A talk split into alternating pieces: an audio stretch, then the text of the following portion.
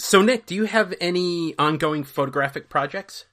Yeah, I've got a lot of stuff going on right now, and it's it's all kind of jumbled together because I'm really too busy to put in long stretches of time. So I've been, uh, but I've, what I've been doing most of lately is repairing, getting into camera repair more and more, uh, more and more daringly. So, did, hey, did uh, you know? I picked up last summer. Uh, I, last summer, I was going to spend the summer uh, repairing cameras, and I picked up a book. Uh, um, uh, and I can't. I'll put it in the show notes, but um, it was a book about camera repair. Have you read any of those, or are you just kind of going in? No, yeah, I have. I have a couple of that classic, the one that you're trying to remember the name of, and I can almost see it. It's a hardcover, mine, or at least mine. Oh no, these are soft course. I think it's Thomas Tomosy. He he's written a big series of books, and they drive people crazy because they're like they're like these big compendiums of handy hints, but they never give you the complete rundown on any one camera. They just jump around. Oh, and yeah, so, yeah. but basically what turns out is the more you get into working on cameras, then the more useful they get. And he does cover tools and, and, you know, goops and cleaning, cleaning solvents and that kind of thing. So it gives the kind of basic approach and then you're kind of on your own until you start to have some knowledge. So the best thing is to find cameras that you don't mind if you screw up because it's really easy to destroy a camera by trying to fix it. And Yes. so I've been getting these uh, cheap broken cameras and then trying to fix them, and that way I don't have much. I don't stand to lose much. Right, Uh, it's, right. It's helping. I'm learning a lot. It's uh, Don't really start with a 75 anniversary Leica M6, is what you're trying to say. I'm never going to look inside one of those ever. Not even if invited. So, okay, so sorry about that. I interrupted you about your projects.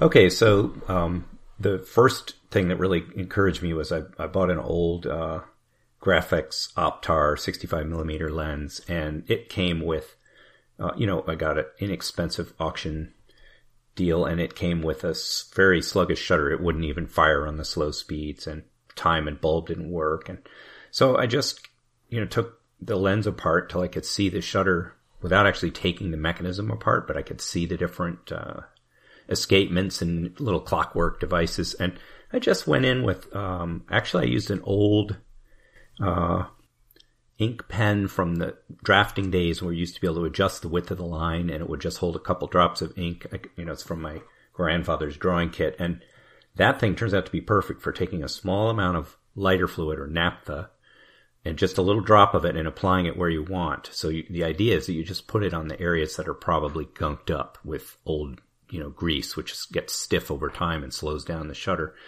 And you just put a little of this naphtha on there. It dissolves the grease and then it evaporates completely, which is the crucial Yes. part of the equation because you don't want it to, uh, uh, you know, dribble around and end up in on glass or somewhere or in a shutter uh, leaves or anything like that. So this is pretty much the the right approach. And instead of actually taking it all the way apart and bathing it, I just tried dribbling a little on and then mopping it back off. And I did that for I don't know. I probably fiddled around with the thing for forty five minutes at least. Just tease, just patiently dribbling a little in, wiping it off, working the shutter. And Yeah. after doing that, uh, I put it all back together, and it's like great. The speeds are sped right up. They're plenty accurate now. Everything works. It was just such a simple, straightforward process. I was very encouraged. I had a similar uh, similar experience with. Um, I, once again, I love the little small pocket rangefinders from the uh, 60s through the 80s. I absolutely love those. And um, there's there's one that's Cosina made, and it's sold uh, three different brands. Uh, the one I got was the um, Minolta Hi-Matic 7S2. Uh, it's also sold as a Konica Auto S3 and a Vivitar 35ES. Hey, I think I, I think I mentioned all three of those. And, um, I got a couple of those that where, um, it would say, um, the light meter is not working, uh, blah, blah, blah. The, um, shutter is, or I don't think I ever went with anything that this was a shutter issue, but I was able to open up each one of those. Each one of those came with a very sluggish shutter and, um, just using nap, naphtha I didn't even actually open it up. I just put it on the blades. Um, uh, and worked it and, and worked it and worked it. And I was able to free, uh, two of those and I now use them. Uh, unfortunately, my, my success in, um, fixing their light meters was, nowhere near as high.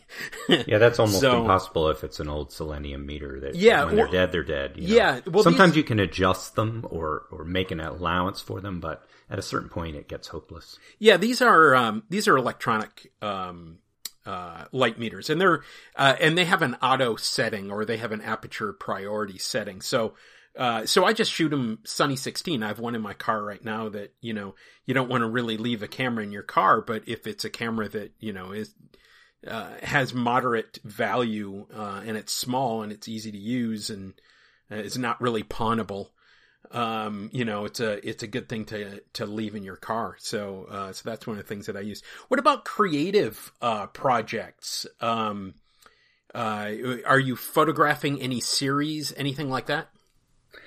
I've been uh, I'm been lately. I've been doing a lot of testing because I have uh, new configurations. Um, the one that's most interesting is I found a 50 millimeter Mamiya press lens, and I've set that up to work on the Mercury uh, 3D printed plastic camera body, and it's a great lens. I'm really excited about it, and that's it's it's created kind of a different camera for me. So it's a wide, it's a very wide angle lens, um, it, which will cover a six by nine or six by seven, sure, uh, roll film, and that means that it has a lot of depth of field, and it's kind of a short, compact lens, and I've got a, a viewfinder that works with it uh, really well, and it, it turned, it's sort of created something I didn't have before, which is a easy to carry, quick to shoot, handheld, very wide angle, big film camera. Right. So it's something you could actually use for street photography. What are you using or, for a viewfinder on that?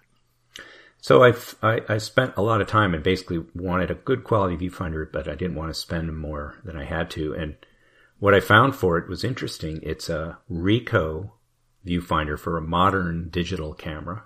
It's a little plastic viewfinder and it has frame lines for both 21 millimeters and 28 millimeters. Ah, okay. And at and that's the 135 equivalent, which is interesting because that camera has a small APS-C sensor, the Ricoh. Sure. GR, it's for the GR, and that I got a used one for a reasonable price, and it's a really handy viewfinder. I think it's going to take care of almost all my wide angle needs.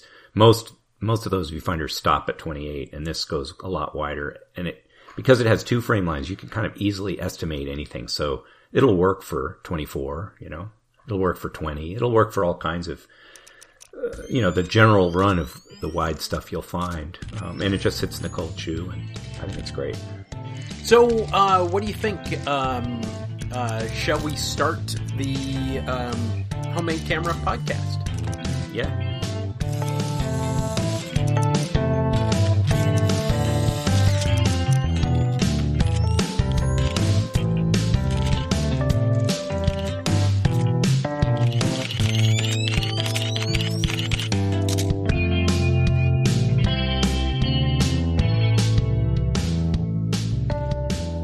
So what, you know, what, how would you sum up the, the uses of shutter versus aperture to control exposure? Okay, yeah. So, so here's the deal is that they're both limiting light in some way or maximizing light in some way, but they're, they're both about the control of how much light goes into, uh, or onto the sensor or onto the film.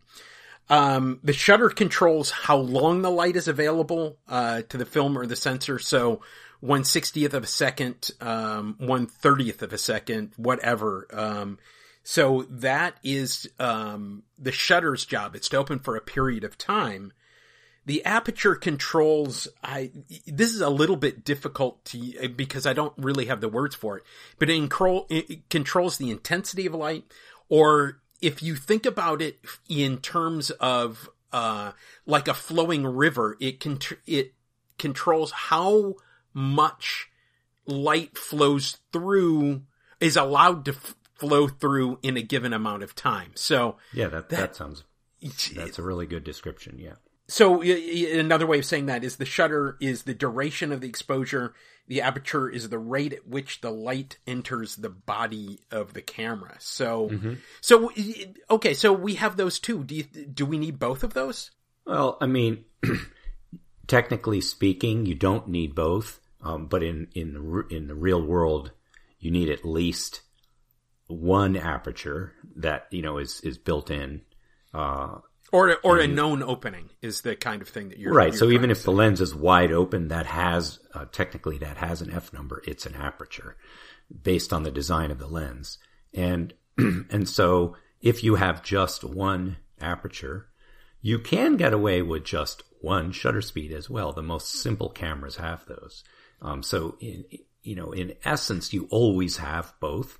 But when you get to talking about controlling them, uh, as long as one is uh, controllable, that can cover most of your needs.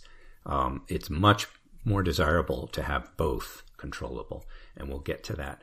But you know, imagine a lens that has, say, it has an f16 permanent aperture. As long as you have several choices of shutter speeds, you can still adjust to meet the amount of light that you're dealing with uh, when you make photographs. So, and by the same token, if you have a single shutter speed um, camera, you can also adjust and can adjust aperture. You'll also be able to accommodate a range of exposures. So you want one, you can get away without any adjustment, but that really limits your uh, choices. Right, right. You know, uh, one of our our listeners um, slash contributors to our Flickr group and the forums on the Flickr group, he goes by Flavor hyphen D. Uh, he, what one of the things that he experimented with was taking a lens that was from a projection TV. Remember those old, uh, mm-hmm. you know, the, the, only thing that we used to have uh, for widescreen TV, or not widescreen, but uh, large screen TVs were those projectors. Well, he took one of those lenses and um, he put it on, he coupled it to a Nikon SLR.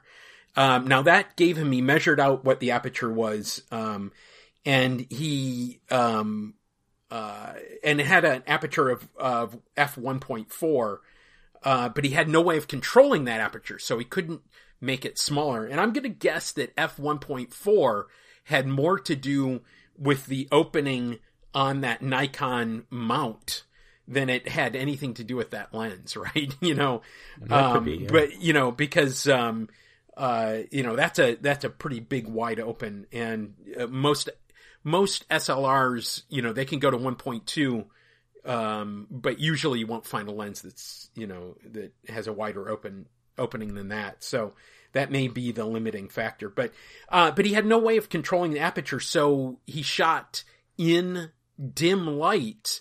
Uh, but he said, you know, he's shooting at twilight, and he was saying that he was getting, you know, speeds of one five hundredth, you know, uh, stuff in that range.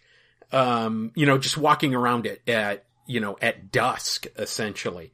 And, um, uh, and he was, uh, you know, controlling it all with that shutter speed. And that reminds me, I wanted to mention at one point that uh, there is a there is a workaround. If you have a camera that only has one aperture and only has one shutter speed, uh, there is another way to control light, which is variable contrast or um, neutral density. Neutral density yeah. filters. So there are there are neutral density filters that you can just swap that will limit the, a light by a set amount that's coming through the lens. And there, I think there are some that are controllable as well. I don't really I, I have one of those. I, I bought one of those for my Mamiya M645 that I then sold. So I don't have that, but I did keep that, um, uh, adjustable, uh, neutral density filter. The problem with that is, um, that it is dependent upon, it, it's designed for modern DSLRs. And so as you make the adjustment, your exposure is going to change through that, uh, you know, uh, uh, in a through the lens light meter. Um, oh, so I, it, I mean, it has notches, but you would have to really know, or not notches. Let me say it has, it has dots around it and it has an indexing slash and you would really have to mark each one and and do some some pretty heavy testing. It it is essentially it's a they advertise it as a one through five or no excuse me a one through ten stop neutral density. So um, here's here's what I'm going to so say. the problem is that you can't, you can't meter. You need two of them, one for your light meter and one for your camera. Is that right? Basically? Exactly. or or you have gone through and you've really figured out uh, and tested that this hash mark, uh, this little notch, this little indexing thing is, uh, you know, three stops. Um, right. And, uh, so, I mean, you, you know, you can certainly do that. So what, what I'm, you know, so if you're going to experiment with it, get a set. It'll be a, a you know, of, of fixed ones. Um, and then That's you know simpler to work with. simpler to work with, and they're and they and they've already gone through the testing, so everybody knows what they are. So that's that's good. Um, now, one of the things that you know we talked about um, how um, you know it's advantageous to control both, uh, but you know unless you're looking for like a really specific effect on your camera you don't necessarily need to control both. Uh, but if you are really looking for an effect, okay, so you have, a, you know, something that has, you know, like this 1.4 f uh, stop, you know, projector lens. Um, that is, uh, you know, that will have a real, you know, you would think a relatively short depth of field and it, and I don't think we talked about depth of field on that, but um, if you you know if you want to see the pictures on this, I just uh, back up a little bit. If you want to see the pictures, go to our uh, Flickr group, and it's the Homemade Camera Podcast Flickr group, and in the "What are you building?" thread, um, this uh, this one pops up just a little bit, and you can also go to his Flickr stream, and his name is. Uh, uh, on the his Flickr name is Flavor hyphen D. It's worth looking at that. And the other thing that what that brings up, basically, what you're saying is, if you need to control depth of field, then you need aperture control, right? And, and that becomes the more important thing. And and on the other hand, if you want to freeze action, then you need a shutter speed control that will you know that will go fast. Or conversely, if you want to blur movement, you need a slow shutter speed. So sure. Absolutely. And one of the things, uh, one of the things that we noted on, um, on this one build by our listener is that it, it's really a very, very soft lens. Um, it's, uh, there's, and what that comes from is that there's light bouncing around in a lot of directions and it could be within the lens or it could be that that doesn't, that lens, because it's a projector lens, doesn't oh, right. focus right. light in the same way coming the other direction. It's not optimized for light coming in. So it's not really lining all that light up. Since since it wasn't meant to work with a sensor, they don't care if there's reflections inside it. It's possible that you could take that lens apart and, you know, paint the inside of it matte black and get it to perform yeah. better. he said he said he had um, some black velvet in there. So um, mm-hmm. Yeah. Um, yeah, but all it takes is one shiny place and the lights come in in another direction, right. which wasn't anticipated. And so, yeah. The thing that I'm thinking is that probably, um, it, it, the lenses are not coated, um, you know, within themselves. You know, you have, oh, right. you have the coating on the end of the lens and you have a coating on the other end of the lens. Well, there's also coatings uh, used in between lenses to keep that light from bouncing too much. Right. Uh, so that could be. So, uh, you know, here, I'll, I'll ask you this. Um, aperture, shutter, is one more important than the other?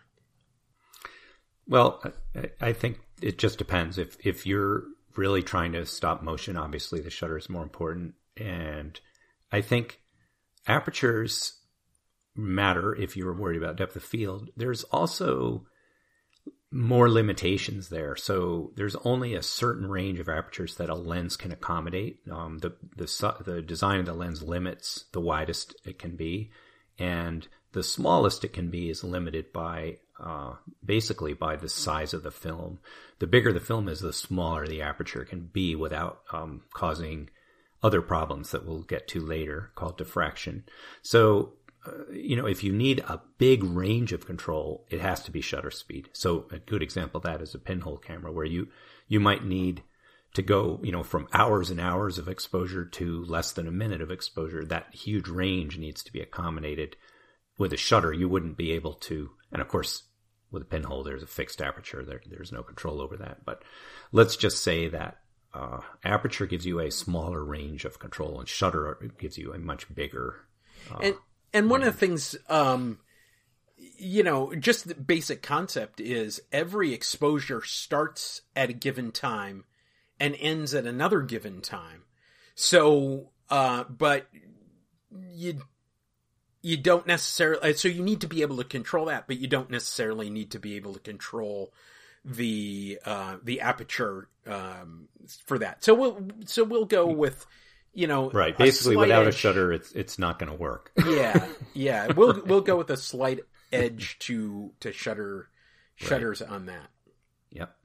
Um, so you know there are also, of course, some exceptions. Um, solarography, um, which is the uh, which is essentially pinhole um, tracking of the sun's movements across the sky. And um, the and the idea with solarography is uh, you you you take your um, your box and you put in paper, uh, black and white photo paper, um, and then and a pin and you put a pinhole in that, and what it does is it is it tracks the sun across that piece of paper. So it has to be at kind of an angle where it's looking up a little bit. It doesn't have to look up completely. Uh, you can still have the horizon at the bottom, but it needs to kind of look up in the sky and it will track the position of the sun. Um, and over months of these types of exposures, it will so overexpose the paper, even though paper has a really low ISO, it'll so overexpose the paper, it'll actually activate the silver without development. So you can take that piece of paper and um, and just slap it on the scanner and scan. Uh, now I don't know how long. I've not done this. I, I, did it as a kid, but I've not done this in a very long time. So I don't know how no. long the image remains fast on that piece of paper. I guess. I think what you're describing almost sounds like the silver on the paper's tarnishing. yeah, well, it could be, but it, and it, and it will give you an image of what the scene is. So, um, uh, sure, because the amount of the rate at which the silver is oxidizing is changed by the amount of light that hits it. Sure, uh, sure. And and but you know when you mentioned this, you're talking about a pinhole, which which has to go so long that you get the sun's movement through the sky. Yeah, they're but often another, of our months. listeners yeah just built a garbage cam build.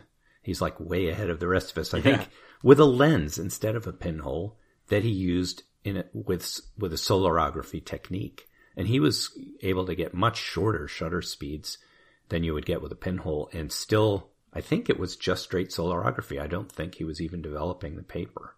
Um, and but because he put a big magnifying glass instead of a pinhole, he got a really strong light focused on the paper, and it, it I guess it changed enough for a visible image in just what a few hours. Yeah, um, he yeah. was. Um, uh, I think it, I think he did. It, I think part of the deal was wasn't he doing it overnight?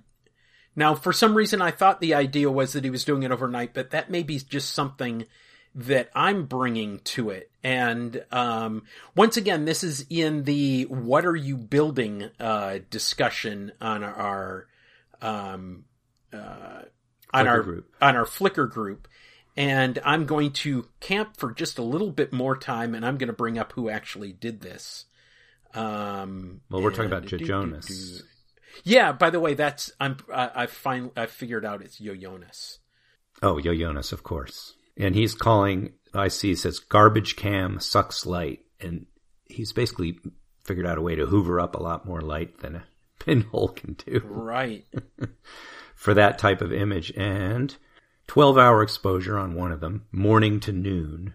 So that's okay. a daytime exposure and okay. it is solarization. So the, the, uh, and, the, and these are shots that don't have the sun in the picture. They're, they're pretty strong and they have quite a bit of color in them. They're really interesting. Yeah, I asked him about the color, and um, what he was saying was that um, the the color is a little bit a an addition in post processing, uh, but they do come off with a color on the paper, even though it's black and white paper. And and yeah, these are daytime pictures, and they kind of remind remind me a little bit of. Uh, uh, uh, Niépce, um, you know, the, uh, the pioneer, um, uh, his pictures out the garden window, um, and, you know, where you just kind of see a wall, that type of thing. They're, they're very reminiscent of that, even though they, they are considerably sharper. Um, and you, you know, you can see plants, you can see buildings across the way and, and stuff like that. So, so yeah, that's, um, uh, you know, another way of working where, yeah, I mean, once again, the, the, the exposure begins and ends at a point, but it doesn't, uh, you know, but we're not controlling the aperture a whole lot on this. And, I- and I believe yeah, this was a magnifying glass, right? Am I right yeah, about that? yeah. He a- has. It looks like a. It looks like a like a cardboard paper towel tube. yeah. A, a, a an ordinary looks like a box that held food. It's it's a very it's a pretty red box, and a magnifying glass stuck in there. And I guess he got the focal length right. And Yeah. Put a piece of fo- uh, print paper in the back, and you know, with a 12 hour exposure, you you could use. You know, the shutter is really putting the paper in and taking it out.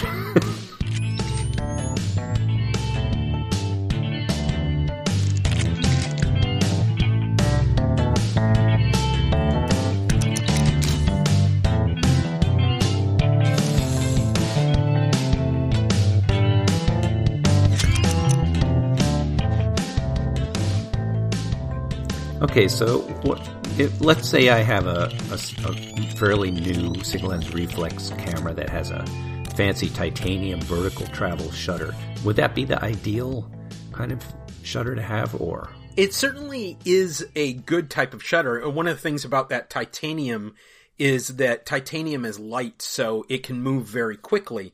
And it, um, that vertical travel curtain shutter, it is a curtain shutter, um, is one of the three major, um, types of shutters that we have.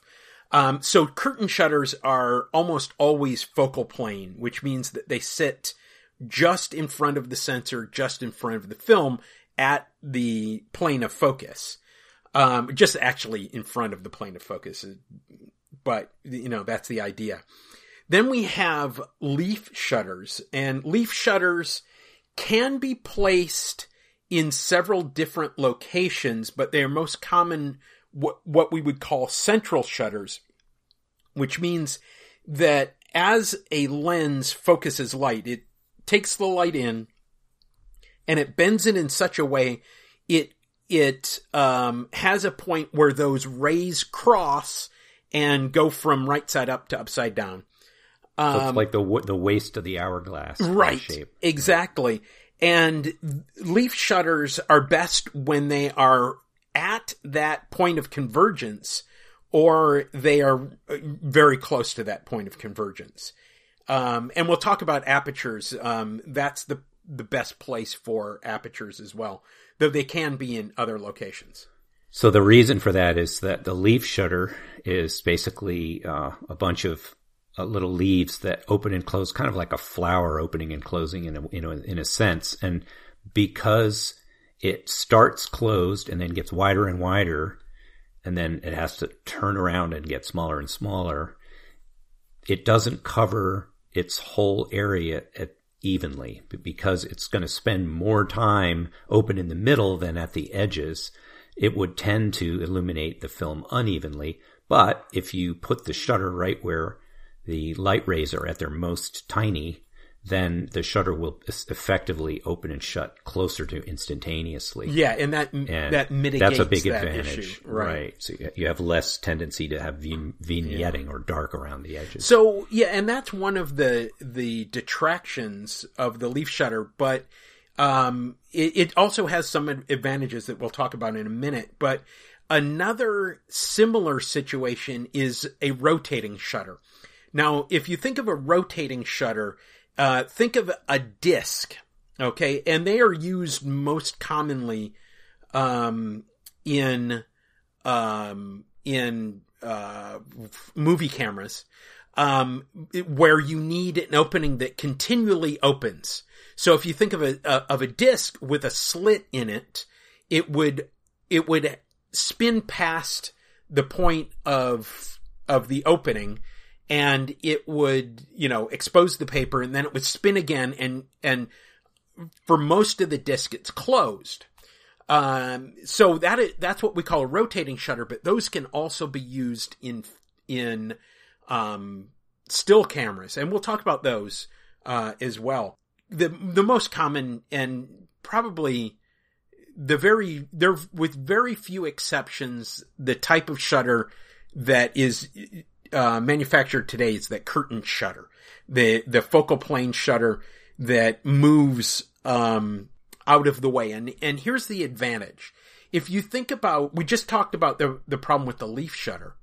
The same problem happens with the rotating shutter in that there is no shape that you can create on a rotating disc that will give an even amount of exposure onto a rectangle that rectangle image. So there's always going to be part of right. it. Right. you need a pie shaped photograph to get an even. Right. Exactly. yeah. And that's, you know, or yeah, exactly. The thing that is great about the focal plane curtain shutter is it is rectangular and it makes a rectangular opening onto a rectangle.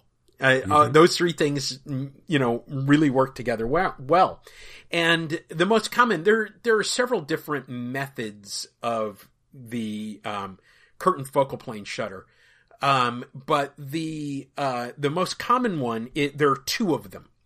There are essentially two shutters and there is the first shutter that's in place, shutter A, and uh, it can move either vertically or horizontally. Uh, so the this concept works either direction, and, and, it can work either with rectangular metal blades or with a kind of like a, a window blind, like right. those old right. window blinds.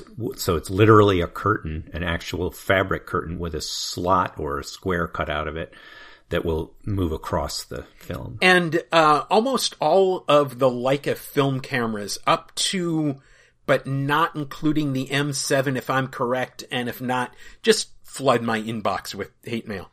Um, but you, you, know those Leica folks, right? Um, I don't uh, think they're listening anymore. Yeah, they're probably not. I'm probably well, I don't know. I, I'm a Leica guy, but um, okay. So they what they use is they use a rubberized fabric, and that rubberized fabric, I mean, there are rubberized curtains from the 1930s that are still going strong and working. And, you know, of course they've needed lubrication and all that, but the curtain itself is, is perfectly, perfectly fine. But, but here's, here's the basic concept. So you have, yeah, your first shutter, shutter A, and that holds uh, light tightness of the box. Okay. So there's light coming into it, um, you know, through the lens, but it's going to, uh, hold that light tightness. And then if it's an SLR, the mirror will come up and out of the way, or if it's a mirrorless digital camera or a, um, a, rangefinder, um, it will, it, it doesn't, no mirror needs to, to move out of the way but the sh- the exposure begins and that shutter either moves up or down. Most of them currently are moving vertically up. Um, but it will move up and out of the way. Okay. And if it's a leaf, um, curtain leaf shutter, meaning that there are several different leaves and they'll just kind of collapse in on themselves. Uh, and they'll move up and out of the way the exposure duration will happen, and then that second shutter um, will come up and um, end the exposure. And and what that does is that gives you an even exposure across every bit of the film. So and the second, there's one other thing I want to point out is that that second shutter is also there because you need to seal off the lens from the film so that the shutter can reset itself without adding any more light in.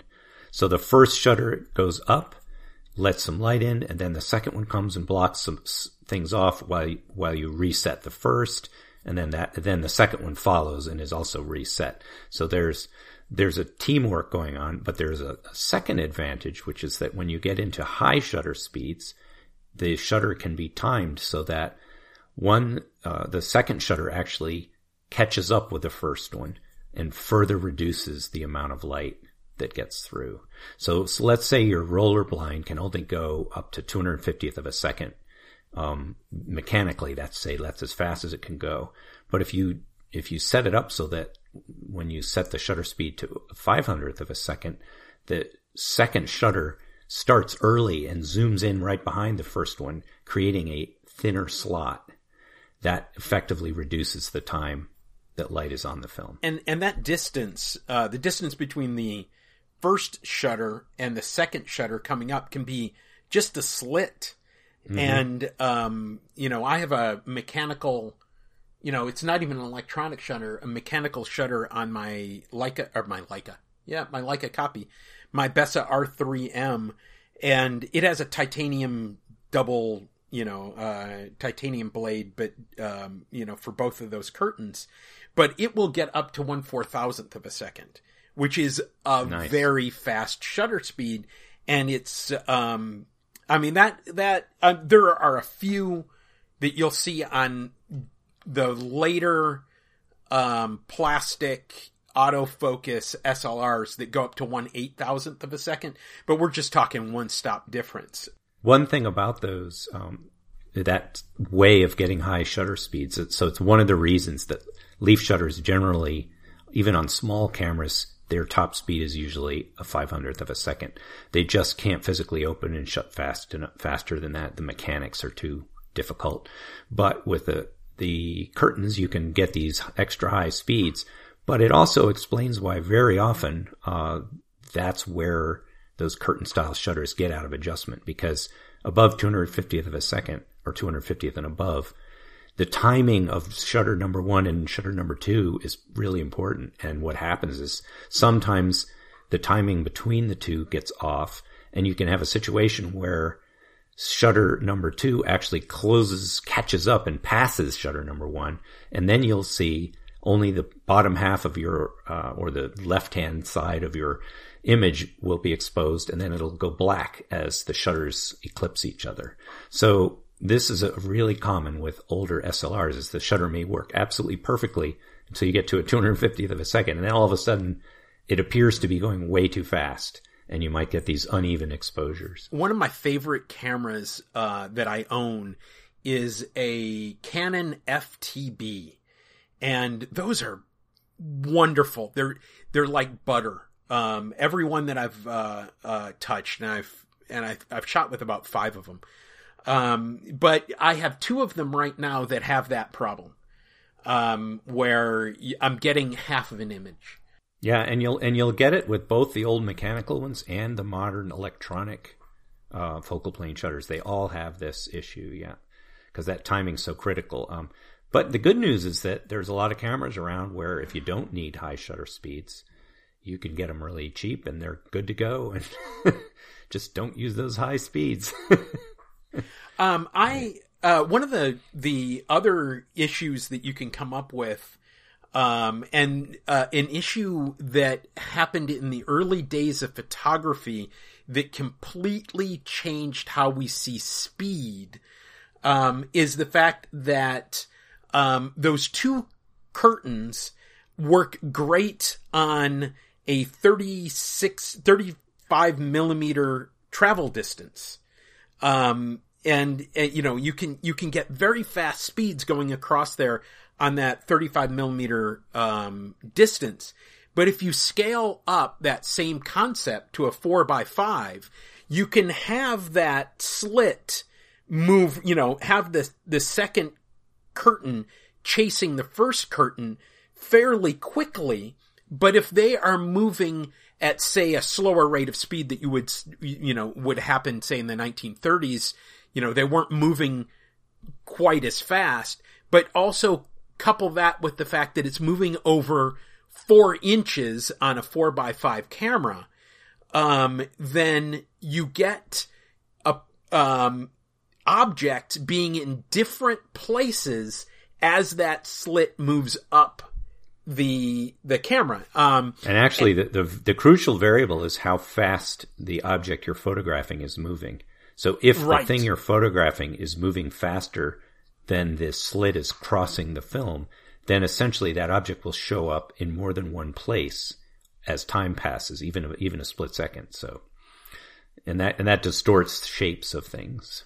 Yeah, and and that's how we got those uh, pictures of the race car where they have the oval wheel and they're leaning forward, and mm-hmm. um, and essentially what's happening is that they're moving and say say the the car is moving from the left to the right across the image that wheel starts say say if it starts dead center in the image by the time that shutter has moved up up that wheel then you know what? That's the other way around because that image would be flipped so it's coming down okay right so right, it's right. down but um so we'll we'll just do that again. That wheel starts right in the center of the image.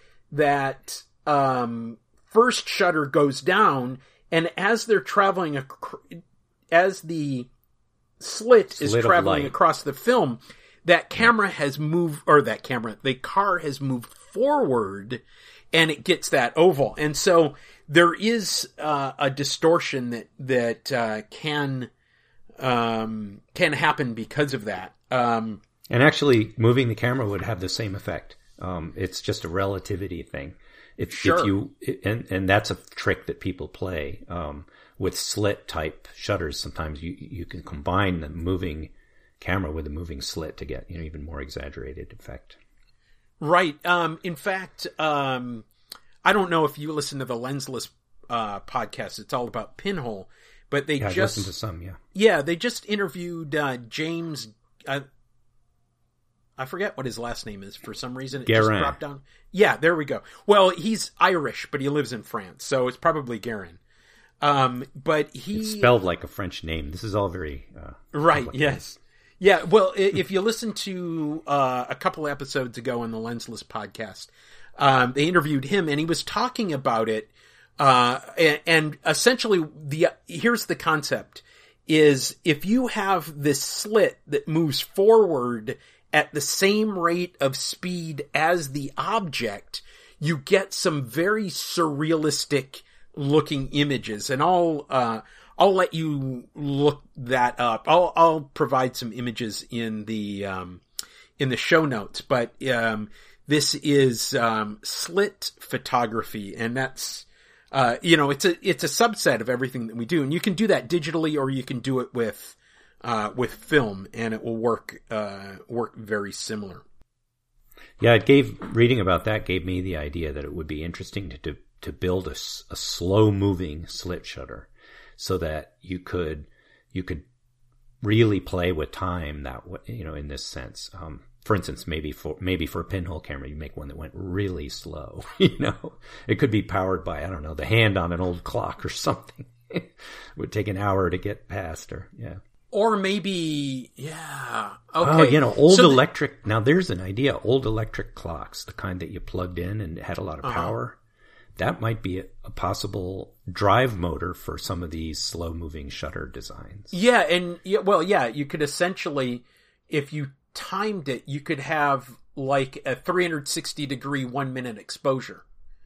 You know, if you took the camera and put it on, you know, that second, uh, that second hand going around. Now they make for, uh, the filmmakers who use DSLRs, they make, um, little stepping motored, um, uh, mounts that fit between the camera and the tripod that will give you, you know, like say you're doing a time time exposure, uh, time lapse exposure. Um, it will pan the camera during that. Oh, sure, like to keep to keep up with stars' movements in the sky and that kind of thing. Well, yeah, you could do that, or it's just kind of an effect, um, and it's the right. idea that you know it kind of gives the idea that there's a camera operator who's really slow but really accurate, right? you know. Well, so this could with the the other hands on the camera, you could you could go up to one hour or twelve hours, or you know. So it's uh, it's an interesting idea, or even mechanical clocks. I mean, just something that has enough power to move an object. Yeah, Uh, I mean, that'd be interesting. Now, I, um, you know this, Nick, but um, I make my li- my living uh, teaching graphic design and web design, and uh, back in my early design days, back when I was in school, I designed uh, the school literary magazine, and, and uh, what we did for graphics was uh, we worked with old Xerox machines.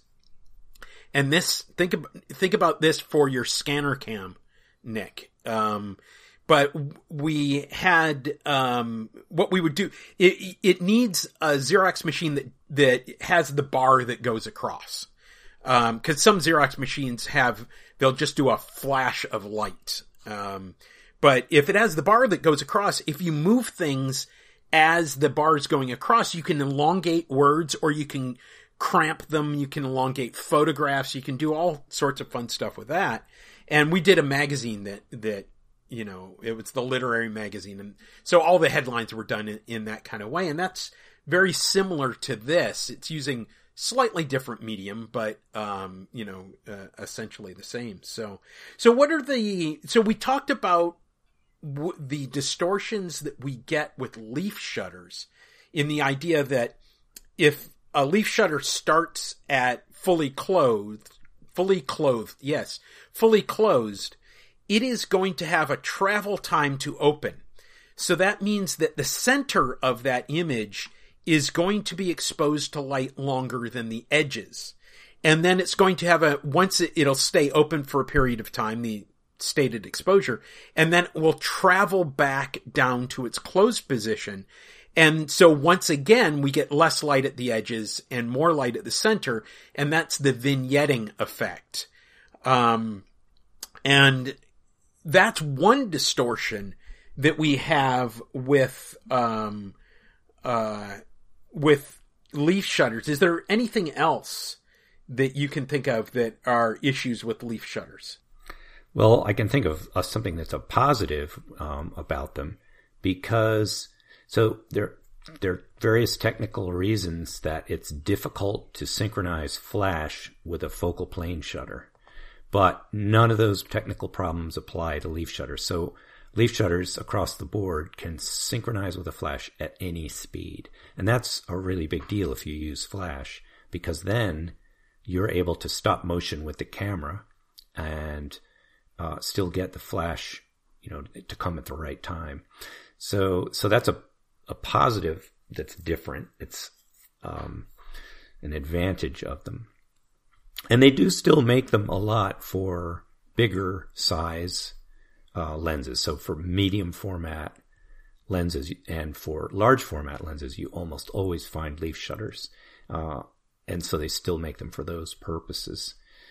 Uh, and then there are some, occasionally, you'll find some cameras that can have both. So there are cameras with a built in shutter, and there are lenses available for them that have a shutter in the lens. And that's very useful because then you get to choose. You, you can do one or the other. Um, the classic example of the old were the old speed graphics, which had a one one thousandth of a second uh, focal plane shutter that allowed high speed photography, but they would typically also have a leaf shutter lens mounted on the camera. So if you needed to sync with flash, you could just do that without having to, you know, pick up a different camera.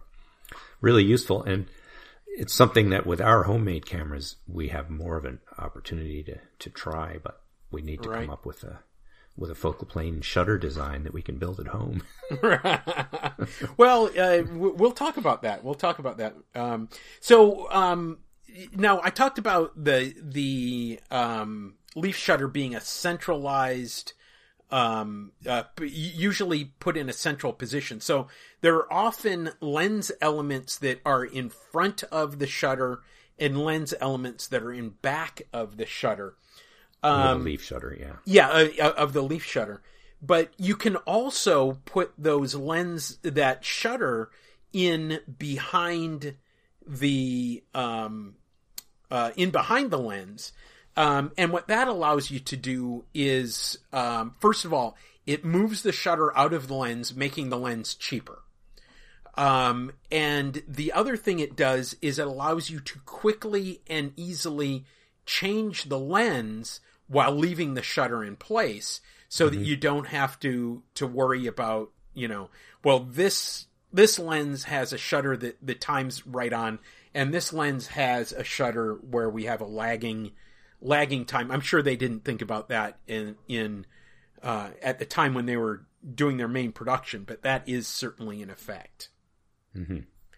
So um, the there are disadvantages with that lens being in the back. Um, the lens being in the back means that once again, it's got a wider area, it's got a wider circle um, of image, image circle that it's got to cover in the amount of time. So you would have increased vignetting in um, in in that time. So um, that is now. Now here, there's here here's something that throws a wrinkle into that. When you use a smaller aperture, that decreases the disadvantage of a leaf shutter because it's going to eclipse the light coming through that smaller aperture more quickly. Oh yes, with a absolutely. large aperture. So so this is a way that the two overlap. Um, and so if you have a camera where there's a lot of vignetting at wide open, sometimes just stopping down yeah. will uh, allow that shutter to close off the light more quickly and precisely. Right, right. Now, one of the things um, I, I, talked about that shutter uh, having glass elements in front and in back. Often those shutters were essentially considered off the shelf parts. Um, you would use a standard, you know, if you were a camera manufacturer, you wouldn't necessarily design your own shutter, and a lot of companies did not design their own shutters.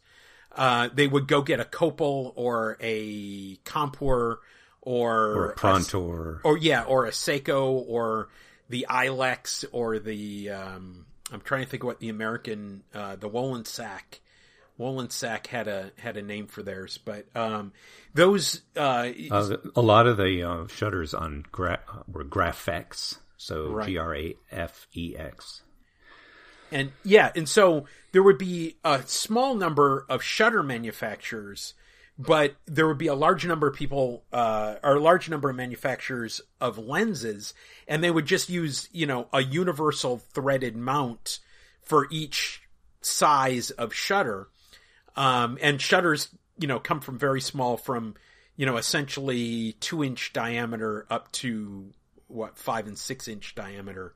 I think the um, smallest um, are even littler. I think the double aught is uh, is less than two inches. It's yes, tiny. Yeah, it yeah. is less than two inches. It, it and it's pretty pretty small. It has a uh, a one inch opening um, for the lens board, and it's just it's not that much bigger than that.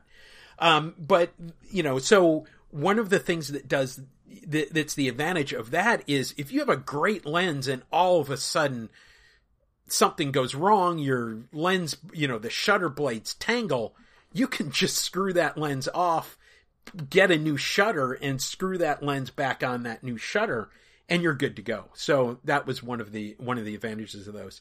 In the early days of photography, um, when they first started using um, very you know good timed exposures as opposed to you see in the old old timey um, you know movies or movies depicting old time actions they would pull a lens cap off and they would have a bar of flash powder and they would do the flash and then they'd put the lens cap back on.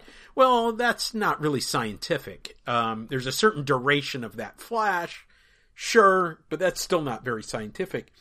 So they started making these leaf shutters and the first placement was at the front of the lens.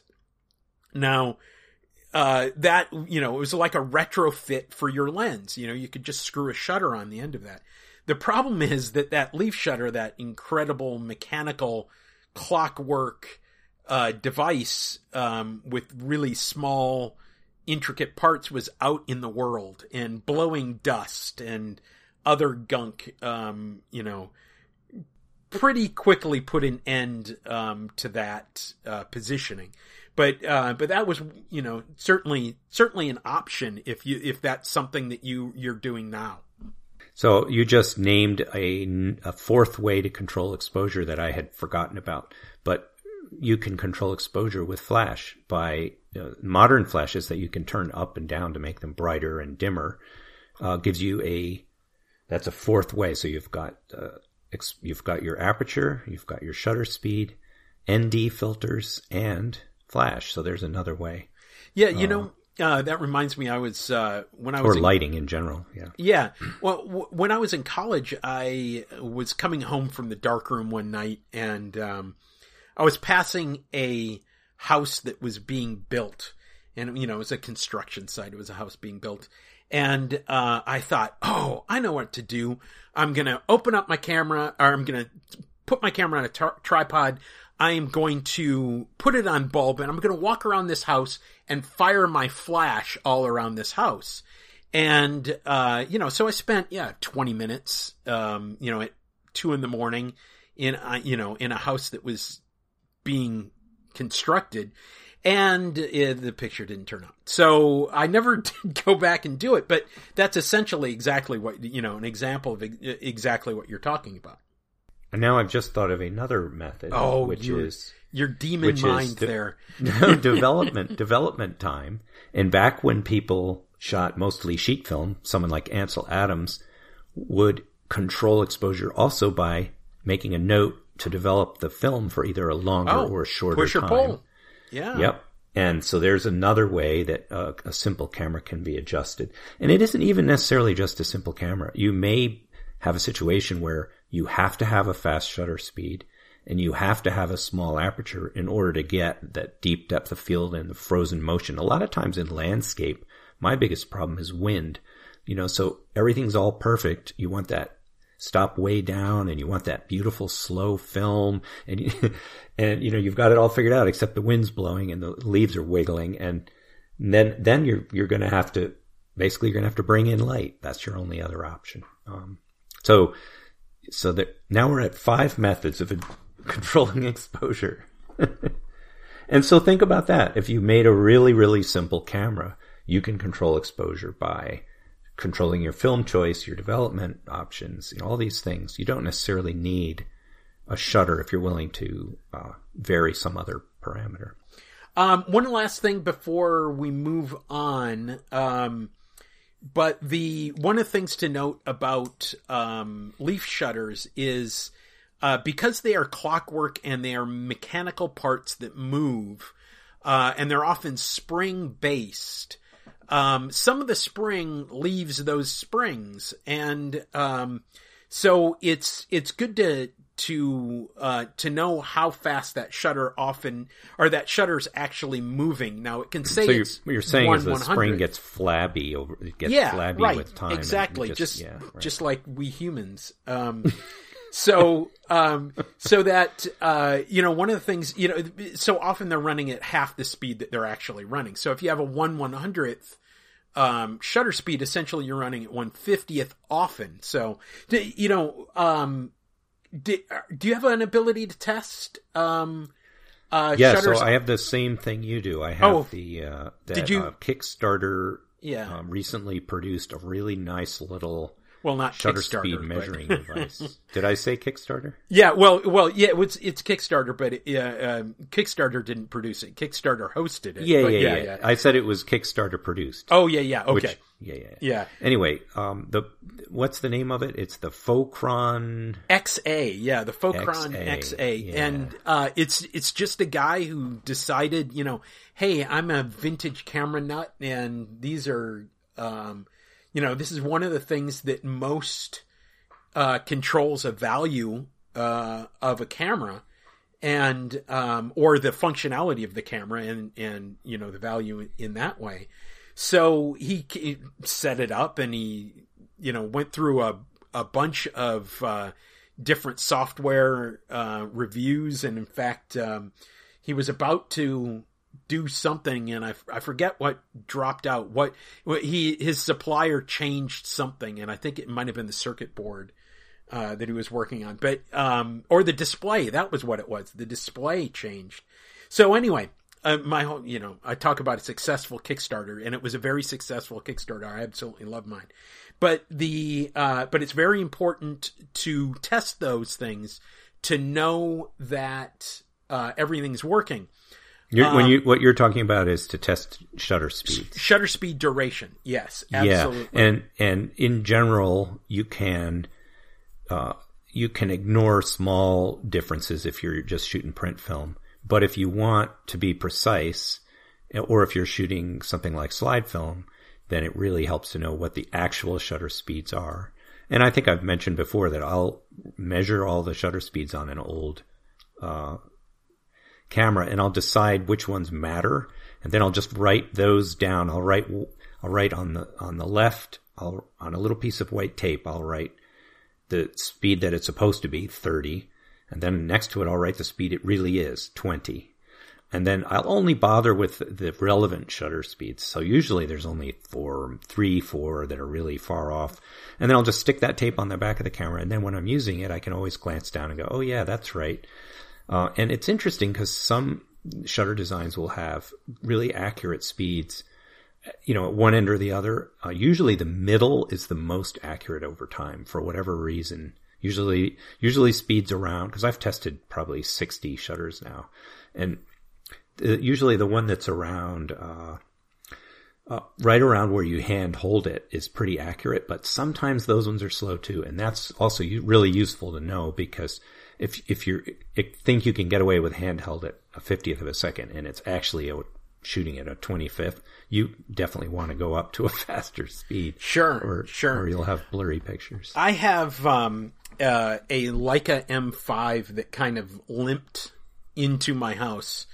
Um, that uh, it its light meter was broken because there was a, a tab missing on the um, in the the the connection in the actual uh, battery bay was broken off, and so mm. I fixed that, and um, and it has uh, it's accurate and consistent across the board until you get to one five hundredth, and one five hundredth is a thousand, one thousand, one one thousandth, and mm-hmm. then one one thousand is one two thousandth.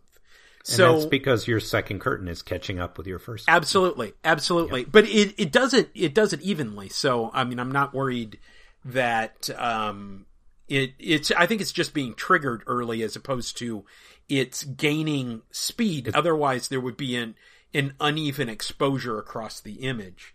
But so it's not an it's not far enough off that you see that or right result, resulting or, image. Yeah. yeah, absolutely. So so that's um uh, and that's something to know. And, and so I know it. So when I take that camera out, I just shoot those things, um, at different speeds. You know, I just know to, to meter it differently.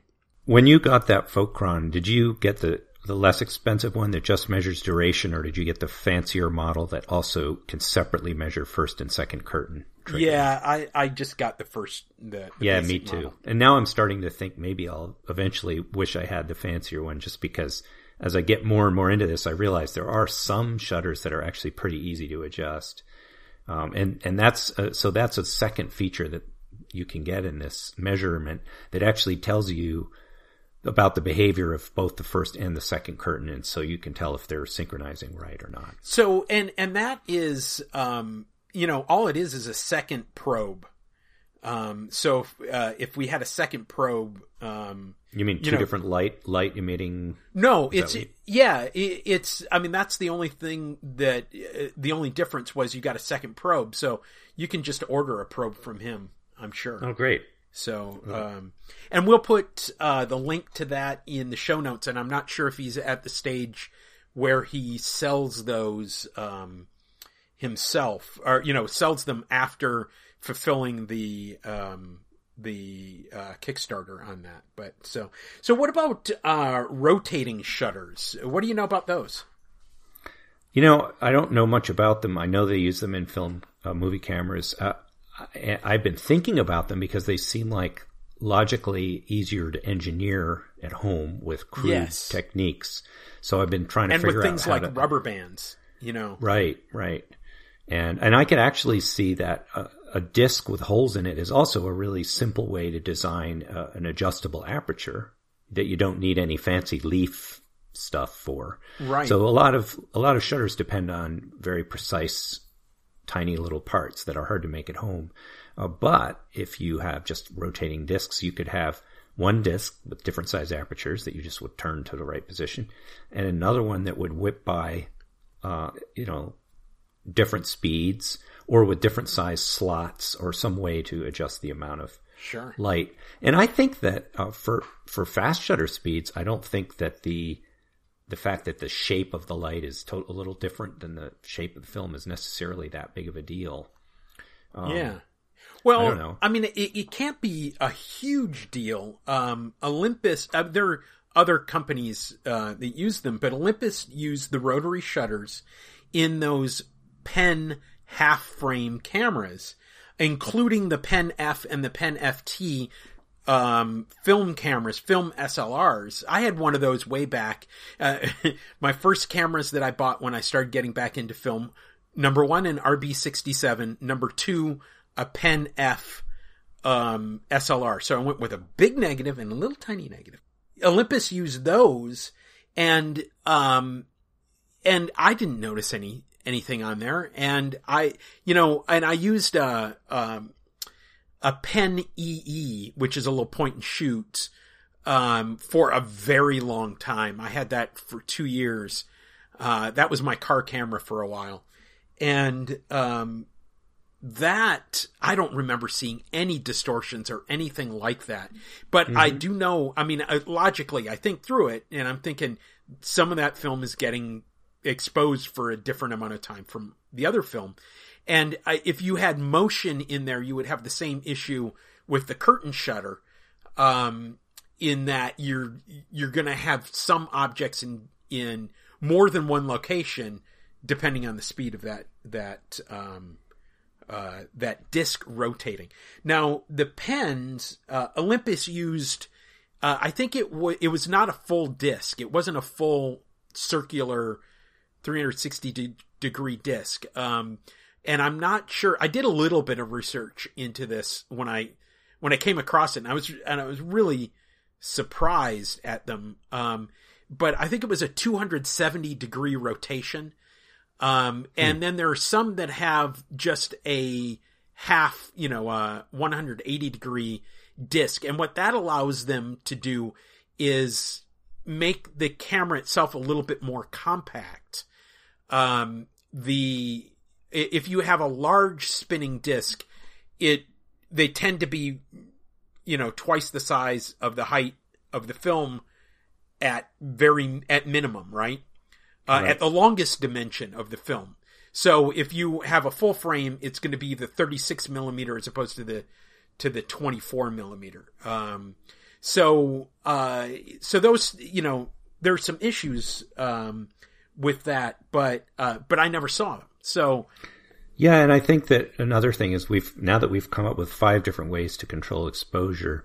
Uh, it's not necessarily always that important to have a shutter with a huge range. Like I'd be happy to make a homemade one that, that gives me a few different speeds. You know, bulb, uh, kind of hand holding speed, and then as fast as the thing can go for stopping motion. And then that, that would be a start. And then you could use all these other methods of controlling the light for, for your exposure. And then I wanted to throw out one more thing that if you come up with a simple shutter design that, um, you know, whips some kind of an opening across the film opening, there, the second thing you need is a way to cock it without exposing the film. But with a lot of my homemade cameras, I'm using roll film backs, which have a, uh, dark black, slide. a dark slide, and Right.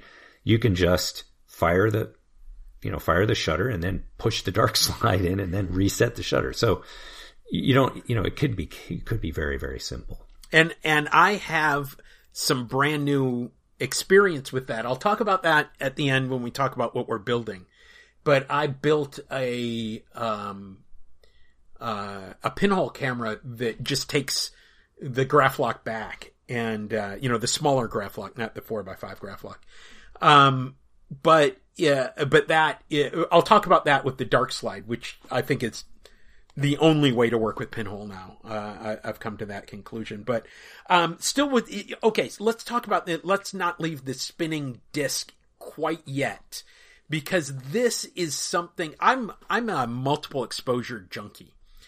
Um, I one of the things that I like building into cameras is is the ability, or or cameras I buy. Like I just bought a Ricoh 500 GX, a little rangefinder, point and you know, a little compact rangefinder that has a multiple exposure um, button. So you just have to slide this over and then and do and advance um, and cock cock the the shutter, and then you can take another one, and it doesn't move the film at all, which is really great. Um, so this spinning disc. Okay, so this is my idea. If you can figure out how to spin it ten times, or you put ten apertures in one disc, in one 360 mm-hmm. disc. Sure. Okay, so if you can spin that at a certain rate, and again, maybe a clock mechanism might ah, that might be a little bit slow.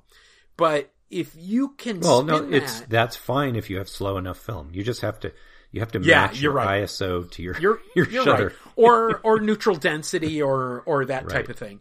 You know, uh, but you could do ten exposures if you can. You know, if you say my exposure is um is one is one tenth of a second, you can expose 10 one hundredth of a second exposures in that same amount of time and get that same effect. Am I right with that? So, Yeah, so what right, you're yeah, what yeah. you're talking about would basically mean that the background, the, the the stationary part of the image, would get a full ten flash exposure, but the moving object would get would appear ten different times at a tenth the exposure. So you'd have to think about like how reflective your your superhero is that's Oh, yeah, yeah, through yeah. the picture, right? Yeah, but well, and that's one of the things with ghosting uh, of images, where you you know you have something in the in the place for only a certain period of time. You have to think about what's behind there because that can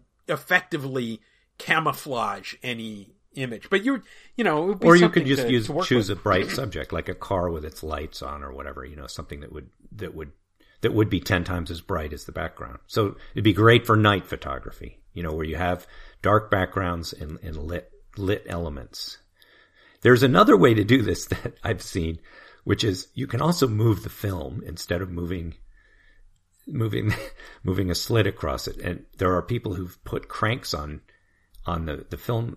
One way to the simple way to do it is to just use the rewind. So you put the film in the camera you you put a, a lens cap on it you advance it all the way to the end right and then you push the button for rewind and then while you're making your exposure you rewind the film so that the film is flowing past the, the opening so that and that's that's something out of that book um, that I mentioned earlier. That's a, a new book on experimental techniques. There's a guy who that's how he works, and so that you know, there's there's a whole different bunch of ways to get to the same same thing. Okay, so uh, if you were to make your own shutter, what strategy would you use? If you were just okay, just pick one uh, that you think would be relatively accessible, relatively easy to do using the tools that general folks would have. So the one that I want to start with is really really simple, and it's appropriate for kind of these bigger uh, tripod mounted cameras. And this is actually an idea that goes back to the 19th century. It's a guillotine shutter. So you picture that you have a, like the blade of a guillotine that drops past the light stream coming through the lens. And if you just picture a long uh, black object, say maybe a sheet of metal with a slot cut in it, then it's just basically, it's a gravity powered curtain shutter that's that's just using gravity to whip by the uh, the lens, and then by changing the width of the slit, you can change the shutter speed. So it's a pretty simple design. It it has hardly any moving parts. Um, you would need to uh, use the dark slide to reset it, but you'd reset it just by raising it up and putting. And then the other thing I'm I'm thinking about maybe there's something I can do with a mouse trap. you know, Oh that yeah, kind yeah, of like yeah. you know some kind of spring loaded. The uh, guillotine system, you know, the only problem that I see with that is that you have to rely on gravity, and gravity is oh exactly the same anywhere on the planet, pretty much. Uh, for for our purposes. Yeah, it works so it's well. perfect. It's perfect. now, if you're in a moving object, like you're, you know, on the Vomit Comet, you know, you might. might This is trouble. not a camera to take on rides at the fair. right. or or you might get some interesting effects. How dare you? Right. right, that's right. Just roll the So- plane again. I want to reset my shutter. Right. Okay. So one of our listeners, and and we talked about him before. Um, we called him Joe Jonas because we're Americans, and that's how we pronounce the J. But you know, everywhere else in the world pronounces the J softly. So I figured it, it's Yo Jonas, and I think that that might be a play on a yo-yo. I don't know. Anyway. Oh, maybe, it, or though maybe it's a greeting to the man who spent Oh, time in a yo, whale. yo, Jonas. Okay, Yeah. yes, he's he is very active in our. Um, he's he's very active. He's got a different um, name on Flickr, uh, or excuse me, on um, uh, on Instagram. But he's very very active in our um, forums and very active on Flickr. So you can certainly find him there. Um, he sent me this morning a schematic for a shutter and this is um now i didn't quite follow it because it's you know it's kind of scrawled on a napkin kind of thing Right, it somehow uses magnets. and, but slit, yeah right? he's yeah he's using magnets and he's using the magnets from uh headphones so um you know you would have to have a very very light shutter um you know in, in order for that magnet to work at that level but if you you know if you're uh, handy at all and you can work up an electromagnet um that Yeah. that could be that could be very effective And, it, and interesting as a possibility for a release. So let's say you have a shutter Right. that's under tension from either a spring or a rubber band or gravity. You could Yeah. have the you could have the magnet holding. You know, you would activate the magnet to release the. Uh, be very smooth, no wiggling. Be a good Right. remote system. right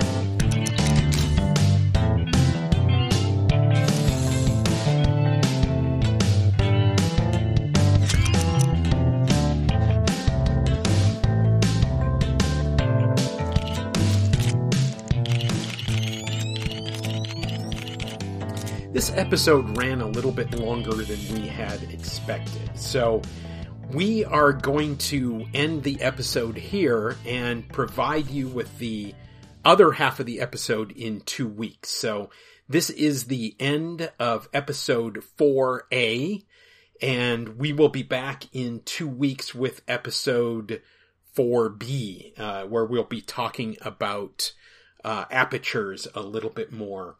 Uh, just want to remind everybody we have our contact information. I'm Graham at homemadecamera.com. Nick is Nick at homemadecamera.com. On Flickr, you can find Nick at Nick Lyle. Uh, and my Flickr handle is Freezer of Photons, all one word. You can also find me on Instagram. Uh, I am at home, or excuse me, at Graham Homemade Camera. Um, we are part of the Film Podcast Network. For uh, a listing of film and experimental photography podcast, visit the Film Podcast Network. If you have a podcast yourself, there's a form for you to fill out uh, uh, information about your podcast and submit the listing. We want to thank Robbie Cribbs of Soundtrap Studios for kindly composing our theme and allowing us to use the music for the show.